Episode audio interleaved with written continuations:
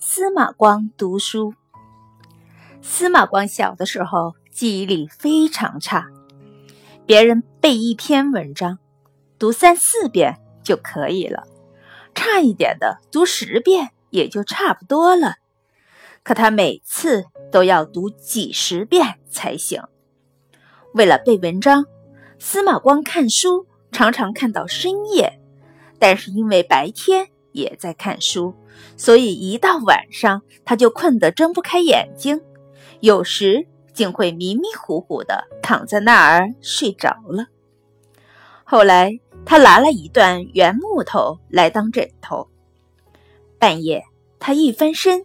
圆木头就滚走了，头部跌下来就马上会清醒，又可以起来继续看书了。